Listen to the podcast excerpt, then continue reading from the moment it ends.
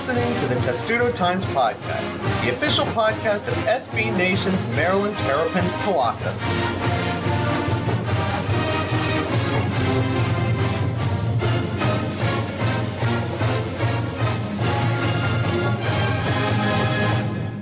And welcome to episode 139 of the Testudo Times podcast. Another new head coach for Maryland football. I feels like I've done about four of these podcasts with either talking about a coach being fired or a coach being hired or an interim coach coming in. And I've only been doing this podcast for three and a half years. But this is a new one. The official hire is made. Mike Locksley is the new head coach of Maryland football, the former Alabama offensive coordinator, former Maryland offensive coordinator, head coach at New Mexico. Thomas and Ryan are both here to talk about this coaching hire from all different angles, and we'll start, Thomas, with talking about how it sort of felt inevitable that this is where this was going to end up, no matter who else uh, was getting brought up in terms of the names. It always seemed like this was Mike Locksley's job to lose, and eventually he got the job. Yeah, I mean, as soon as DJ Durkin was fired for for real on October 31st, you know, players boosters, for, you know, former players, boosters, other people, you know, all sort of started mentioning Mike Locksley right away, and he, no one ever really overtook him in in this search.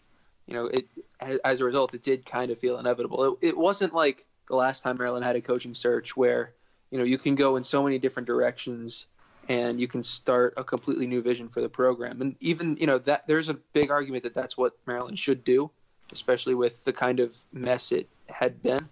That you need to start completely fresh. And um, but Maryland instead decided they wanted someone who could quickly regain the trust of as many people as possible. And Mike Locksley, because he's been at Maryland, because he's a well liked figure in in the DMV um, among recruits, among boosters they he was always kind of that guy if they decided they wanted someone connected, and that's that's how it played out.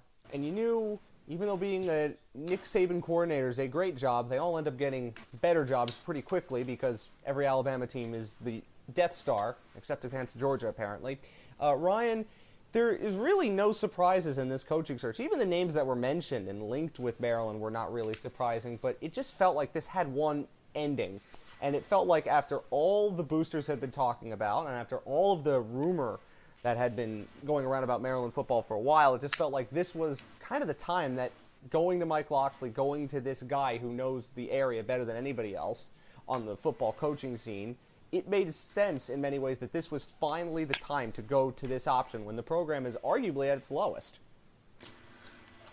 Um, yes, I think in some ways, yes. I think uh, I think the big the big argument is going to be um, Scott Van Pelt had this tweet that I think basically you are either going to agree with it or you don't. But uh, this tweet, well, that's basically what the tweet said. But um, the this is like this is such a huge coaching hire for Maryland because the public opinion of the school and the team is so low right now.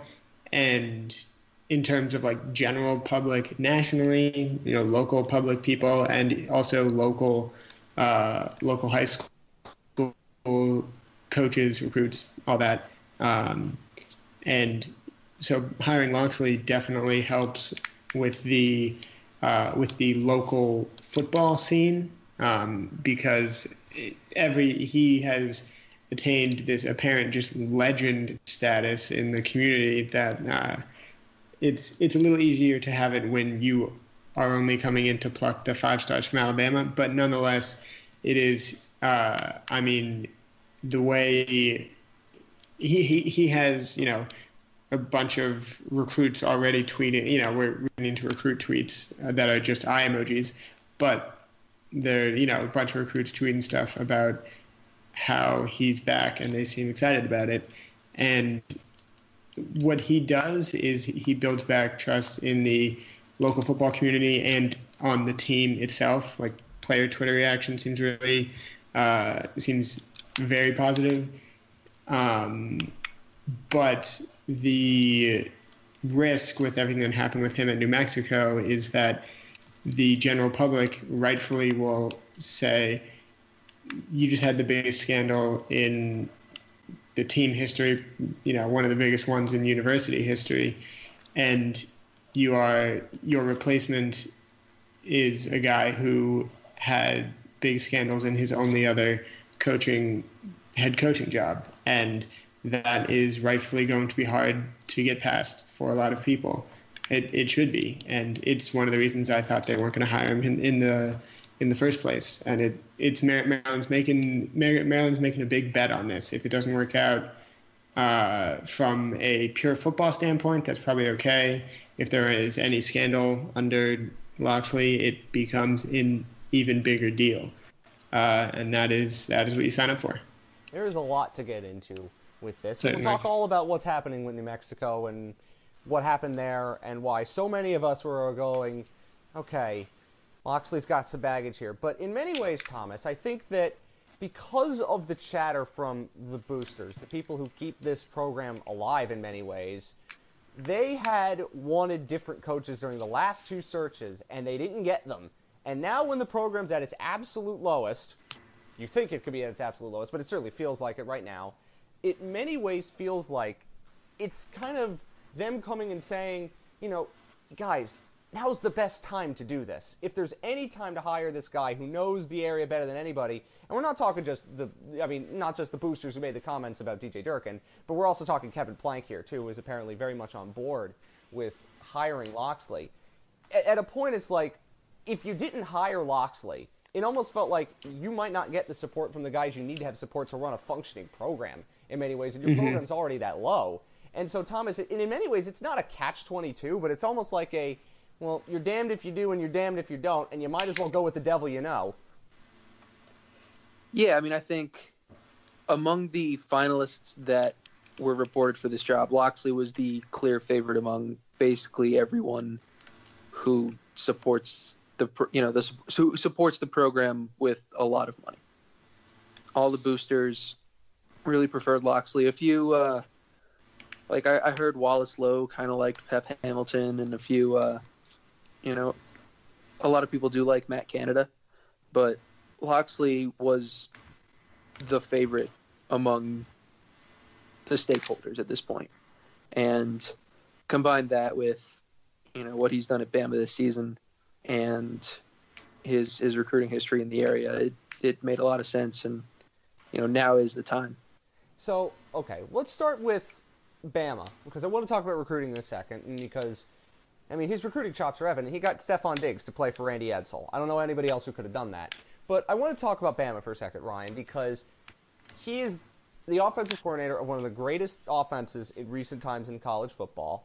He's had one of the best quarterbacks in recent times in college football, and he's coaching in Alabama where they have an endless well of talent. I don't really like saying this, but it almost feels like I could have coached them with the talent that they have.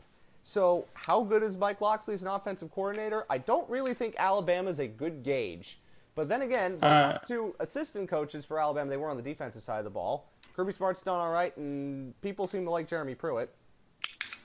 Um, yeah, I think you're absolutely right in saying that uh, you, you know, maybe he did do, he is doing a very good job with Bama. You know, it's certainly, it's certainly not a negative, but uh, the fact that you are dealing with a stacked deck here means we cannot properly evaluate what you are what you're doing. If anything, the Bama tenure really what it says about Locksley A is that Nick Saban thought, yeah, no, I like this guy. Let's do it. I mean, you can be good at uh, at coaching football or a good recruiter, but that doesn't mean Nick Saban's going to hire you to be his offensive coordinator and uh, the fact that he did says something good about Locksley, absolutely. And I think uh, that had to be if he weren't at Bama, there's a good chance like that helped him uh, him just like rehabilitate his image. image. I, I, yeah, absolutely. Um, and and as I'm people look at you differently, you know, definitely. Um, because if he was just an offensive coordinator say, I mean, what's another good school? Like, I don't know. I'm trying to think of a name. Um, Clemson, but something to that effect. Go, yeah. like, would it be different if we're not talking about Maryland hires? I don't know. Who else could be? Could we talk about in this? I, I'm trying to think of a team I- that would be appropriate. LSU offensive coordinator Mike Locksley. How about that? Well, yeah, I think the it the situation had to work out. Given the baggage that he has, the situation had to work out. Basically, that he goes to Alabama and coordinates this outrageous offense, um, and that's sort of the way that he come. That's that's the only way you're going to convince uh, not only the boosters but especially the uh, university that that they will uh, that you know he would be he would get hired here. Um, and it is a yeah, it's a big gamble. Like at, at Maryland, his offenses weren't good, but they were under Randy Edsall. Um, at Illinois, he had one good offense. The two previous ones were bad, but they were at Illinois. Um, and then the ev- everything in New Mexico was bad, um, and so that isn't a super great track record. Um, but with Locksley, in, in every way, what you are betting on is that you are betting on the people who know him from Maryland, who say he really knows what he's doing, and you are hoping that it works out. Um, so in that in that that extends to offense, it extends to everything, um, and you know, as an alum of Maryland, I definitely hope it does work out. Um, but it's, yeah, It is it is fraught with risk, and this is not Certainly. slam dunk hire. And people are saying this is a slam dunk hire, and I don't think that that is a true statement. There is risk. There is risk with every head coaching hire, unless Mm-hmm. you're hiring Nick Saban or Urban Meyer, basically, or Right. the reincarnated spirit of Bear Bryant. There are no Right. sure things. because also the the uh, if I may the the option I figured Maryland would end up going with, or the you know I guess you could say the safe option, or just the the option that is certainly less risky, would have been taking a guy who I mean I don't think there was anyone out there who had connections to the area, but just taking out a guy who is not going to have the Locksley like like connections. You know it's not going to be easy in the beginning, and then you know making sure that guy builds a good, safe program, uh, but it you know it certainly wouldn't have been a sexy hire. It would have meant Maryland would have it would have meant more of the same in a lot of ways, or even worse than what Maryland had been recently.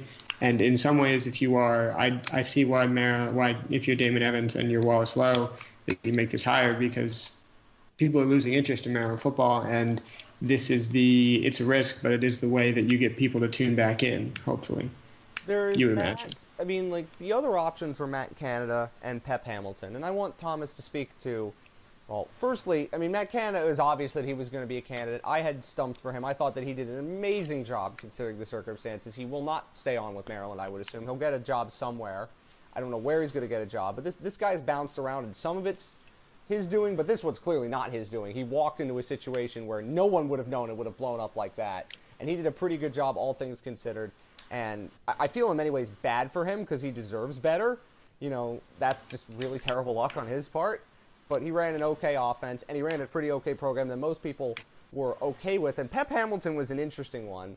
Michigan's offensive coordinator. Now, Michigan runs kind of an old school offense that isn't So he's very technically good. their passing game coordinator passing game. Co- I don't know what the hell that means. and quarterback. Mi- Michigan doesn't have an o- a, officially an offensive coordinator. Well, didn't Jim McElwain get hired at Central Michigan? He was technically working. Uh, that, never mind.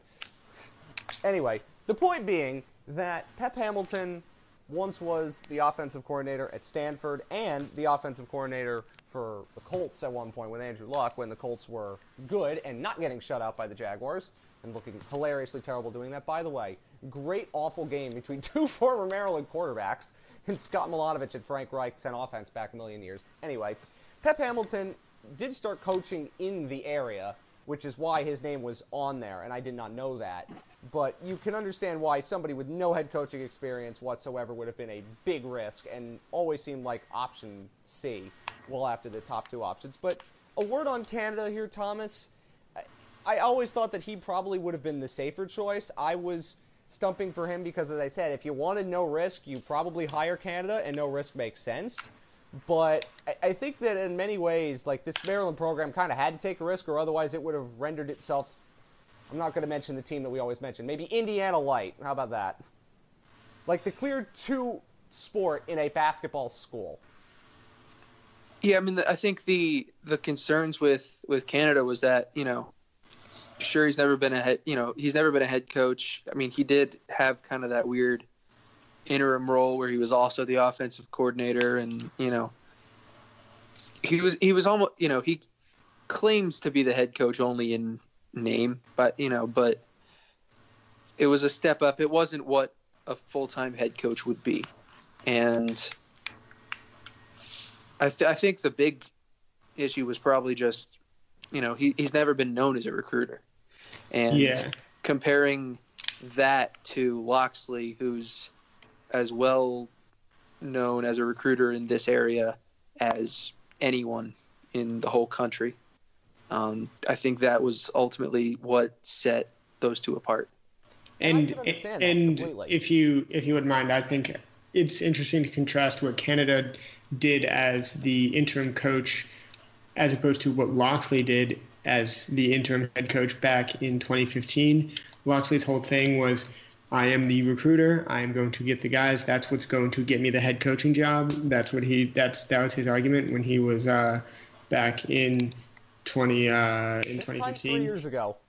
Right, and in uh, in Canada was not like there was no sign of any recruiting. Which I mean, I totally get. Like you don't know who's going to be the head coach. You've kind of had no support from anyone. You're maybe just trying to you, want to support the players you know, and then just make sure everything's okay with them. Like it's totally defensible, and I get it on Canada's part.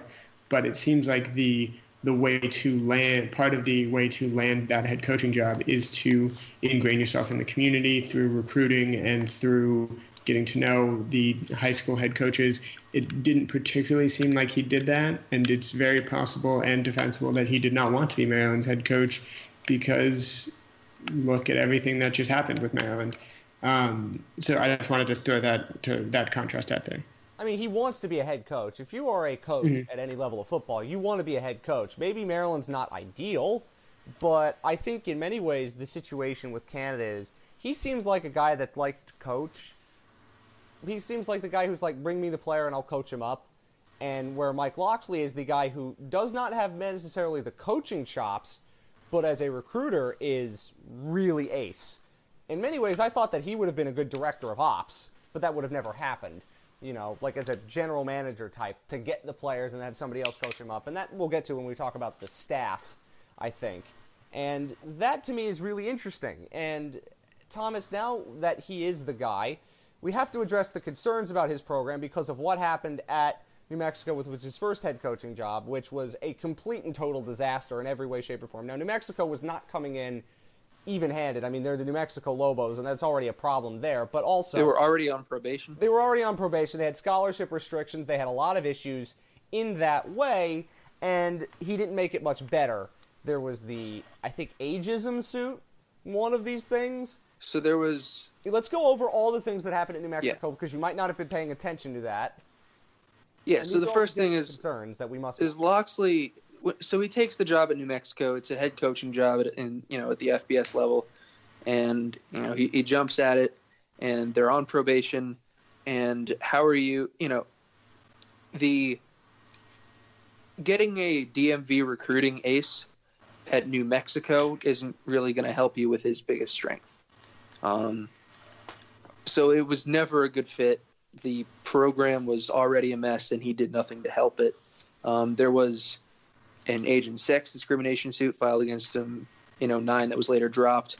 Uh, was, I believe, because he said something along the lines of he wants young women on recruiting tours to, to help with recruiting. Seems a bit um, Louisville-ish to me, but that happened before Louisville, of course. Well, also Louisville is a completely different thing. Well, I know it's it's one thing to just have people in those roles. It's another thing to bring in prostitutes. Well, like those are obviously, but I says that's why I said seems a little Louisville-ish. But obviously, if that happened now, I mean, we're so much more um, aware of that sort of thing than we even were in 2009, and so that's why it's a concern that when it's brought up, it's a, even maybe slightly more of a concern now. But that's not the only thing that happened at New Mexico. There were other concerns that to me were even greater of concern. Yeah, I mean, I think the the altercation with the assistant coach is the one that that really stood out to me. Um, that you know that one that's not dropped like that that definitely happened. Um, he also got in like a, a verbal fight with like a student columnist at a bar. Mm-hmm. Um, so those those are the things that I know of, really that that sort of still kind of hang over him. But at this, I mean, it clearly with him being hired, it seems like Maryland has decided those things are far enough in his past, and he has learned enough from them, especially by being at Bama the last three years. I think that in many ways, you hope he's learned from it, and maybe the New Mexico situation was not an ideal one. And now that he's been at Maryland as the offensive coordinator and he has the Nick Saban stamp of approval, that it doesn't wash away those concerns, but it allays some of those fears in many ways to a lot of people. And I think that that's a reasonable thing to assume. Like, this happened many years in the past, and you're always better if you're a head coach, often the second time you do it as opposed to the first. And so I think it's fair to say that Mike Locksley is probably going to not make some of those same mistakes again, and especially considering where he is now and what that program has gone through. And I think he's in tune with that, and he's certainly in tune with the area. And that, I think, Ryan, would allow us to say he deserves a second chance, and particularly, this is basically his dream job. There are dream jobs for a lot of college football coaches, coach at Ohio State, coach at Michigan and USC and all these named programs, but for Mike Locksley, this is the job. This is what he wanted his entire career, and he wanted to get it a couple of times, and now he's gotten it. So, in many ways, because of that and because of what he's learned, I think that's why a lot of people are willing to put those concerns aside, even though they are legitimate concerns. Yeah, that, that is definitely why. Um, yeah, you can you can draw your own opinion. You know, I, have made mine uh, certainly clear enough, I think. But yeah, that's the that's basically that's the big risk they're taking, um, and we, we will see. I think in general, the you know he won't make one make those same mistakes because he knows that all of all eyes are going to be on him, and that I mean this had to be a thing that he and Damon Evans and Wallace Loh talked about at length because they knew they were going to have to sell this to the general public, and they know what just happened in Maryland. Um, and that's, I think, part of why you see the extra effort to, you know, the Maryland Twitter account retweeting all of the, uh, you know, people who are the players who have played under Locksley who are really excited that he's here. Uh, they really want to, you know, push ahead the positive narrative, which is, which is what the school is going to do. Um, but yeah, it's there is, uh, it's it's just it's a lot. Um, and it's it's really understandable to think that they would have just decided maybe he does it does deserve a second chance, but it's not something that works with our program right now. But um, you know, evidently they decided we want to make sure we are able to have a successful program, and this is it's definitely the easiest way to do that. Um, you you would think uh, so that is, yeah, that's that's that's that. I I suppose. I think that it's hard to say that you know they don't want to address the. They do obviously. They want to address the concerns that people have about the program, but I think in many ways you can't erase what happened, and they're not trying to erase what happened. I think that in many ways, what they're trying to do is saying it happened, but we're going to rebuild it with Maryland pride, essentially. And I, that sounds kind of crass when you say it, but when you think about the connections that he has to so many former players, and I mean, Torrey Smith is one of them, but there's probably a bunch of others, and can you get them back into the building? Can you get them back into I- Maryland football in a major way? Like, because, what happens if you're if you're talking if you're a young wide receiver and Stefon Diggs is somebody who Maryland will plaster over everything because he's amazing and an NFL star, and Mike Locksley recruited him to go to Maryland to play for Randy Edsall. You know, these are the kind of things that it's like if you're a young kid, particularly from this area, and you see that, you go, no, wait a minute. He, if you can get him here, then I could go here and be as successful. But it also, I think, in many ways connects this program to its past, which is something that Maryland has not done a lot of in recent times. Well, You know- I, I think I think also Locksley, you are saying like a, a very positive way of viewing this is Locksley is you know not only rebuilding you know you're you're rebuilding recruiting relationships and all that for the future, like he, he's he's the guy you hire because you say you want to you want to build a Maryland program that is a distinctly Maryland program. A guy, f- you know, from I mean DC, but that's you know that's basically. DMV program. But like especially like like you know if Maryland talks about Maryland pride and all that, like DJ Durkin tried his best to sell it, but it would be like I remember a quote he had. He's like, "We were always going to do right by the guys in our backyard," and I mean, you know, he mean he didn't. It's that He tried that's, it. That's going to mean a lot more. That's going to mean a lot more from a guy who is from there, as opposed to and any other coach would have been an outsider. Um, you know, you could have had an outsider come and build a program and not have those recruiting relationships, but Maryland decided to go with Locksley, and it. Uh, You got a head start yeah, on those relationships. Yes, and I, I'm very interested to see how it turns out because it, like, when people say he has these relationships, that is that is a real, a definite real thing. It just we'll see how much the the ultimate test of those relationships will be. Are these kids when they have offers from, you know, bigger programs? Are they going to stick with Maryland? or are enough of them going to stick stick with Maryland? I guess you would say, and then are uh, you know can he work with whatever he gets? Uh, like you know, aside from recruiting, um, and and we will. Uh, for the we'll see. Ryan, because now we can move on to step two, which is building a staff. Mm-hmm. And Thomas, let's talk about building a staff.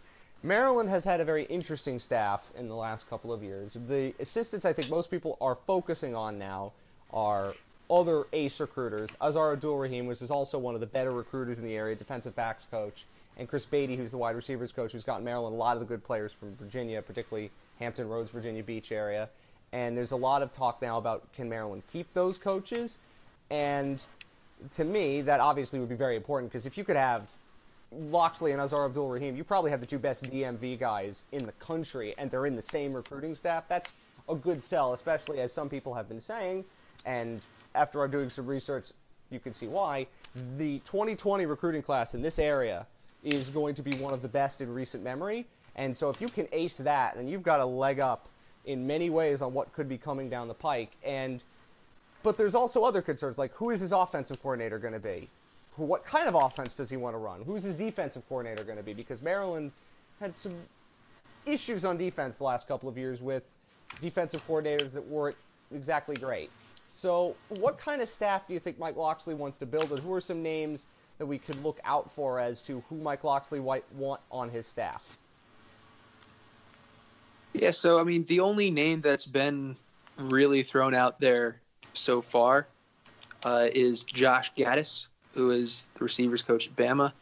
Um, I imagine he would be coming as an offensive coordinator. I don't Oh, yeah. know if is going to try and dump a bunch of money at him to try and keep him around. Um, they they do have the money to do that, you know, to pay a coordinator like a million dollars or something, where you know Maryland does not have that same firepower. Um, but but that's one of the names that I've heard a lot. Um, Aazaar Abdul-Rahim, he's an interesting one. Like he he was rumored as a potential candidate for the Howard coaching job. Um, what I've heard on that though is that he wants to stay at Maryland, and I imagine now with Locksley hired, I don't see a scenario where he doesn't keep Aazaar Abdul-Rahim because Mhm. both of them, val- you know, are sort of an ace in the same thing, and they, you know, have very similar philosophies, and they, uh, you know, that would be too good of a fit to not keep around. And so I- and I imagine Aazaar will stay. I don't know enough about Beatty. Um, I really don't know about any of the other assistants at this point, but yeah. I, I and I think my read on that is definitely very similar. I'd also uh, you do wonder with especially with a guy like Aazaar Abdul-Rahim how much it plays that he, he he's been able to coach at Maryland and he's from Maryland. He you know coached high school in DC. You'd imagine like in coaching you don't get the opportunity to to live where you want that often.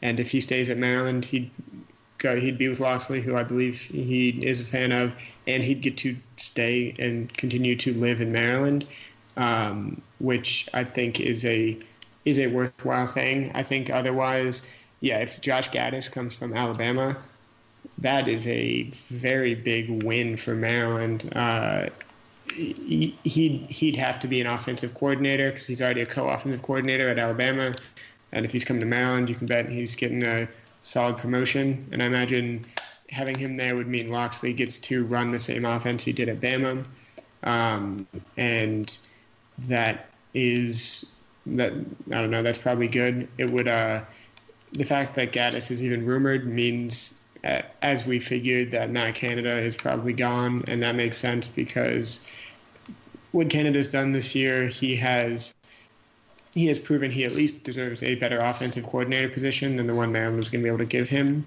I imagine the defensive staff, aside from Aazaar Abdul-Rahim, would largely be gone. Um, I don't think Locksley has particular connections to many of those people. There's a uh, defensive, uh, not even a regular assistant. His not I don't that sounds bad, but uh, his Brawley Evans, who is an analyst, who was I know he was part of the you know group of guys that was recruiting recruiting Josh Kaindoh. Uh, so he might be a guy who stays on as part of his recruiting prowess. But I imagine uh, like defensive coordinator Andy Buh, I wouldn't picture him sticking around. Um, and you know other guys we'll see on offense. Chris Beatty is a guy who I'm sure Maryland fans really want to keep. He is like he's a really good Virginia recruiter, and he might end up. I, I, I could see him leaving just because there might not be a spot for him if they bring Gattis because he'd probably uh, he'd probably want a you know associate head coach or offensive coordinator position and usually your associate head coach is a guy that you is sort of your confidant and I don't know if he and Locksley know each other and that is my that is my uh, my read on it based on not sources, but just more or less my opinion. And then the next question that most people are asking, and I don't think we have a straight answer on this, and I don't know if we'll get a straight answer on this until the uh, the press conference, which is going to be Thursday. We're recording this Tuesday night. Uh, what is Mike Locksley going to do about the whole matter of the college football playoff? Alabama plays Oklahoma, and then presumably if they win, which I can't imagine them not winning, we'll have a national championship game on January the 7th. And that does not leave a lot of time between January 8th and the signing day for him to get in, get a staff, and get recruits into Maryland because Maryland only has eight commitments right now, and they are losing a lot of players. So, what do we know about is Locksley going to stick with Alabama, or is he going to take the job and start running with it, and Alabama's going to have to find a new option for the playoff and as they try to go win another national championship? So here's the thing: is the it, Locksley's job has already started because the early signing period, which is when the vast majority of football recruits are now signing. This is just the second year of it, but like it's kind of the actual signing day at this point. Um, that's December 19th. That's in two weeks. And so Locksley's going to spend a lot of time putting together a staff quickly, trying to get as many kids as he can before then. And, and then he will have to do that again for the regular signing period, which starts in February. The and yet I've still heard that he's going to be involved with helping Alabama prepare for the playoff semifinal. There is a you know a, bit of a gap between um, the early signing day and Alabama's semifinal and and the semifinal game. Yeah, and then there's almost a month gap between the potential title game and the other signing day. But at the same time, like Nick Saban let Lane Kiffin go before the national title game because his new head coaching job was kind of a distraction. And so it, it's really too soon to say. I've the little bit that I've heard on this subject suggests that he's gonna at least try to do both. Um, we'll see if that comes to fruition. Well, it also seems like Mike Locksley has a better relationship with Nick Saban than Lane Kiffin did. So maybe this flies. It would better. be it would be hard not to. Well, I mean, yeah, th- this is also true. But even then, in many ways, like my, my question is like it's hard to prepare to beat Oklahoma and also try to get a staff and a recruiting class in basically from scratch at the same time. Now, Mike Locksley is really good at his job, but I'm not sure that he's that good at his job that he can do the both at the same time, even though there's going to be a gap. And I, I, I think it does him a disservice to Alabama and to Nick Saban. I mean, he has Tua. I think Alabama's going to be all right, even if, you know, Mike Locksley's calling the plays. Josh Gattis, the coordinator, co-offensive coordinator for Alabama, it's going to be hard to get him out of that job too. So it's going to be interesting to see how that staff builds, and I'm presuming news is going to break really quickly on this, and we'll have updates on it on the podcast going forward. And whenever we see links, we'll mention them to you because there is a lot we don't know, and pretty much at this point, Gattis and Abdul-Rahim are the only coaches that we even see remotely linked to Maryland at this point. And they got to build a staff in the coming days just to get something going for the first signing day period. You said it's December 19th. That's two weeks from when we're recording this podcast, which is absolutely crazy. Maryland has eight recruits in. So now I want to get to the future of Maryland football in many ways. And it is an interesting time for this program. As we were recording this, Urban Meyer has also retired. Penn State is losing Trace McSorley. Uh, Michigan State is on the wrong end of the we're not as bad as Maryland, Rutgers, and Indiana, but we're not quite as good as the other guys. So, in many ways, there's a little bit of an opening for Maryland right now. And if they can ace this, if they can get this right, they have an opportunity to take a step up in a way that Maryland football has not had an opportunity to so. Obviously, since they've joined the Big Ten, in many ways, since they made it to the Orange Bowl in some regards. And, and Thomas, I think that's really intriguing when you look at where Maryland is right now. Like they're in a precarious but promising position where if it goes wrong, it goes off the rails, and Maryland football is in a really bad spot. But if it goes right, they can actually take the next step and maybe somewhat challenge the teams in the Big Ten East that are good. And that to me means that when you're taking a risk, you're either going to go all in and you're going to lose or you're going to win big. And in many ways, Maryland right now is on the precipice of losing big or winning big. And we'll have to see which one it is, but there's an opportunity here for Maryland that I think is really interesting, and Mike Locksley might just be the guy that can help them get it. Yeah, because you know, with these those other programs like Ohio State, Penn State, they get a lot of kids from the DMV, and so those are programs that you will have to compete directly with on the recruiting trail. And having a staff full of local guys, you know, who've been recruiting the area their whole careers, gives you a leg up, you know, somewhat of a leg up on those other programs. Plus, you know, I'm not super worried about Ohio State, to be perfectly honest.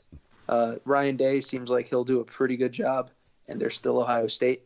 Well, I mean, um, he's not Urban Meyer, and Urban Meyer has won a national championship and gotten that team to within the fringes of the playoff basically every single year. And I mean, yes, the program also kind of did some terrible things, and Urban Meyer might not have any comprehension of what domestic violence is, but that program still did pretty well, all things considered. And I mean, there is going to be at least a tiny drop off when you had to Ryan Day. I'm not saying that Maryland can fill in that gap, but Ohio State's not going to be the all-destroying unit that it has been in the Big Ten for recent years. The, the happiest people about that are probably those in Ann Arbor, because there will be nobody in the entirety of college football that has more pressure in 2019 than Jim Harbaugh now that Urban Meyer's left. But aside from that, there is still a little bit of a gap, though, and maybe that's Penn State, maybe that's Michigan State, but that's a gap that Maryland can fill in. And if they do this right, the potential is there, and they can tap into it. And soon, as in the 2020 football season, they're going to start getting Big Ten TV payments. And so all that money is going to start to come into the program where they haven't been getting it before. And Kevin Plank seems to be on better terms now with Maryland football now that the guy he wanted, Mike Locksley, has been hired. So there's a lot of potential here, in spite of all the risk, that Maryland could really take this opportunity and run with it. I think so. I think, uh, you know, to me, my level of educated optimism on how that actually plays out depends on who who else comes on in the staff, um, and really what kind of happens over the next couple weeks is there is is the whole vibe around Maryland recruiting completely different than it was right before Locksley got hired, and if if all of that you know kind of comes together and there there does seem to be that excitement, then you know Maryland like in 2019 we'll have you know months to discuss kind of where they're at because they're losing a lot of starters but returning a lot of production. Um, they're in kind of an interesting spot. It really it, it does depend on how much of the roster can you keep and who can you bring in to fill some gaps and uh, fill some roles in the future as well. And when you think about losing players, like my biggest fear is losing a lot of those guys on the skill positions, right? I don't know how some of them are going to walk out if the DMV guy is coming in. You know what I mean? Like my biggest fear was that Anthony McFarland was going to leave.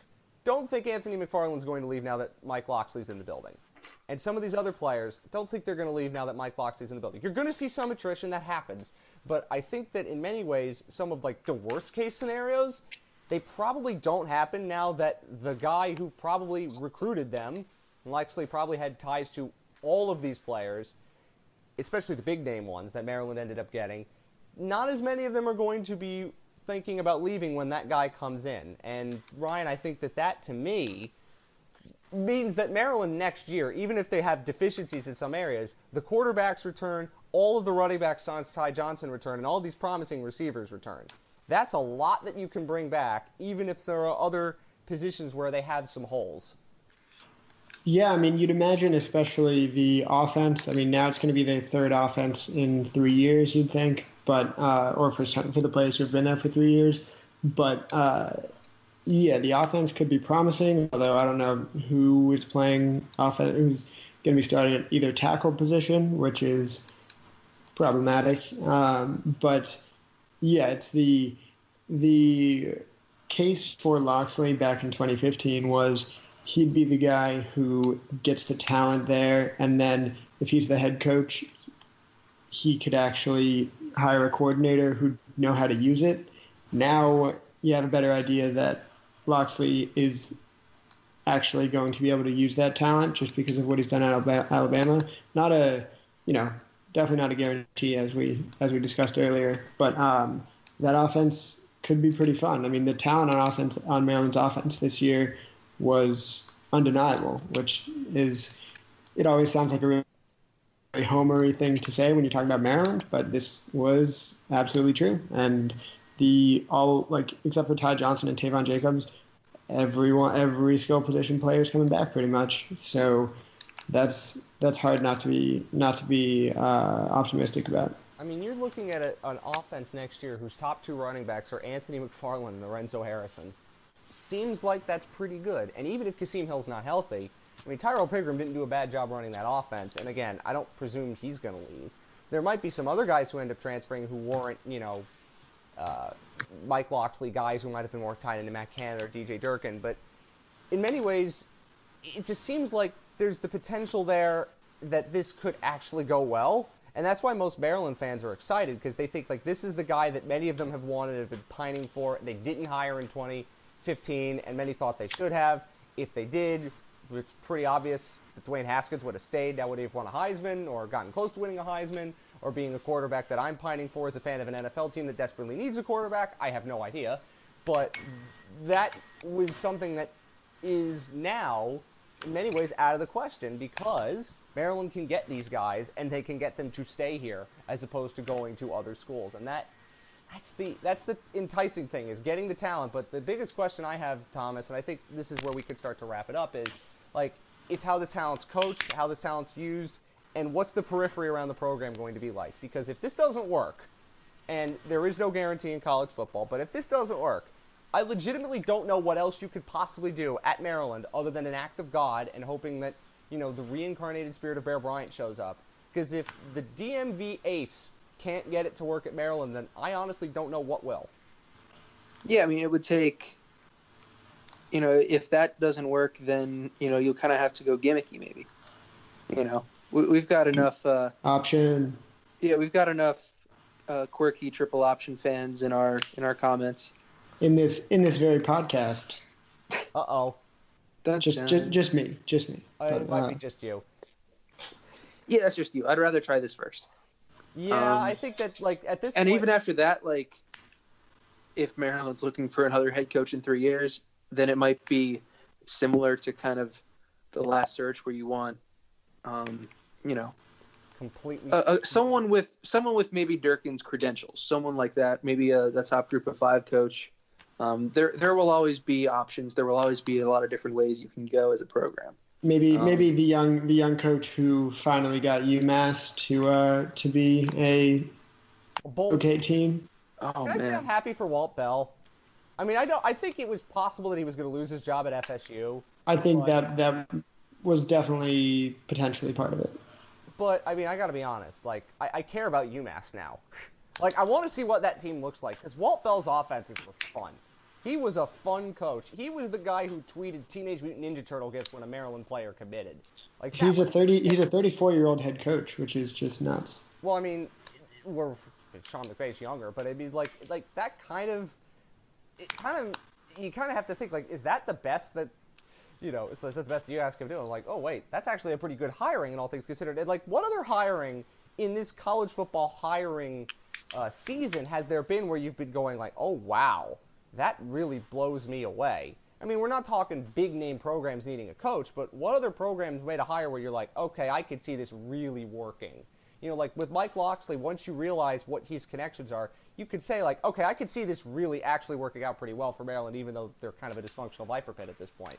You know, like Louisville didn't get its top choice, and Louisville in many ways is a comparable program to Maryland, even though they have a more recent success. You know, Colorado hasn't hired a coach yet. You know, we don't. Louisville has Louisville has so much more money than Maryland, though. Well, they do, although Maryland's about to get Big Ten TV money. yeah, so so that gap is closing a little bit. As I Uh, said, next Louisville's 2020 losing a little bit of touch with falling, you know, maybe falling out of favor with Papa John, who's been Well, I'm- like- I'm, okay with that because he. Oh, he they, they took him off the stadium. yeah, they He took him off the actually be a stadium. bad human being. Maybe, but but like Louisville's going to be fine with Scott Satterfield, I think. Um, Mel Tucker, who was a long discussed candidate for the Maryland job, has emerged as the favorite for the Colorado job. That hasn't happened yet, but all signs point to it. Um, if anybody who worked on the Jaguars coaching staff when Gene Smith was the GM was a coach of my team, I'd run away. Now that's just Yeah, well- personal experience, but traumatic personal experience. Yeah, I mean, and then the, the thing with Walt Bell, like when I when I saw it, I was I was surprised because, you know, he's struggled with offense for the last couple years for reasons out of his control. Like he had two quarterbacks get hurt um, in an offense that really relied on kind of a mobile quarterback who can who can go fast and run a fast offense. And then he tried to run that offense with Max Bortenschlager, and it didn't work. And then at Florida State, you know, he has Deondre Francois coming back off injury, and he's not quite the same as he was. And the offensive line is so battered by injuries that they can't run the ball with Cam Akers, who's one of the best, who's like a very, very good running back and could be in the NFL. So, like, that offense just doesn't work. And somehow, you know, it, it doesn't reflect well on Bell or the offensive minded head coach, Willie Taggart. But Willie But Taggart's still- like kind of an ideologue, though. Yeah, but but still, for for Bell to, I mean, he took a pay cut. Like th- that's definitely a part of it. Um, it's unclear how stable his job was at Florida State, whether he was uh, set to go now or like a little later. Um, you know, after another bad season, Bell was has been married in the past year. This is his third job this calendar year, and Jesus. getting a head coaching job you know at, at a school that does need you know a restart a school that is trying to build something that is at least for him it's stability And I and if he doesn't that's all he really wants if he doesn't succeed there, it maybe it like it doesn't look as bad because I don't know who's going to succeed there. And when you're that young, maybe you just take a chance. But it is interesting because I think if you're you're 33, 34 and you're FSU's offensive coordinator, you'd think that you know you do you do that for a couple of good years and you're on your way to landing a better job. But you could you could get the same route by being the UMass head coach. It is it is. Uh, like if you succeed there, everybody's going to go, "Oh, holy crap! You succeeded at UMass." it- it's very much betting on yourself. It's kind of tricky because UMass is an independent for now, and Yeah. Yes, they are. and they only have two Power Fives on the schedule, uh, and they're Northwestern and Rutgers. I was So- not going to mention Rutgers on this show. I tried not to. Well, The first game next fault. year, opening Friday, UMass Rutgers. Suddenly, I'm excited for that. mark those calendars, folks. Oh, jeez. Well, I think on one last thing on all that we've we've talked about, we've gone kind of bouncing back and forth, but in many ways, then I think the summary of this this hiring for Maryland is, for me, it was I was skeptical of that it could work, but I understand why most people wanted Mike Locksley to be the guy. There's every reason to think that he could succeed here, and there's every reason to think that it might not work out as well. But my whole thought process is, and it sounds kind of not harsh, but it is an idea of, well, you got to put up or shut up now. This is the time. You've been wanting this, now you've got it. Now you got to give up the goods. Let's see it on the field and see if they can win. Because as I said, if this doesn't work, then I don't know where you go next. Uh, there is potential, and this is actually maybe a bit of a sweet spot for Maryland, even though they've had such a bad year. The Big Ten East is changing a little bit. They're about to get Big Ten TV money, and that's a lot of money that they have not had, and it busts up the coffers a little bit that have been kind of empty. And now we start to think about what this program could do with all that talent, and the 2020 DMV recruiting class seems to be pretty good. There's a lot of potential here, and I hope the potential turns into actual wins because Maryland hasn't won a bowl game since 2010. They have been to a couple of bowl games this decade, but they were all not very good, and Maryland got kind of beaten up in all of them. So this program needs a shot in the arm, and there might not be anybody who could better give this program a shot in the arm than Mike Locksley. So, uh, Thomas, you have any final thoughts? Anything you haven't mentioned yet? I mean, I think you said, you know, you hit on a lot of it. Is that, you know, th- it makes a lot of sense, and his track record is, you know, very much up and down. You know, hiring. It's easy to sell hiring the best coordinator in the nation as a head coach, um, and you can debate how much of Alabama's offensive success is on Locksley, but he did win the Broyles Award, and you can point at that and say, yes, yes, he is.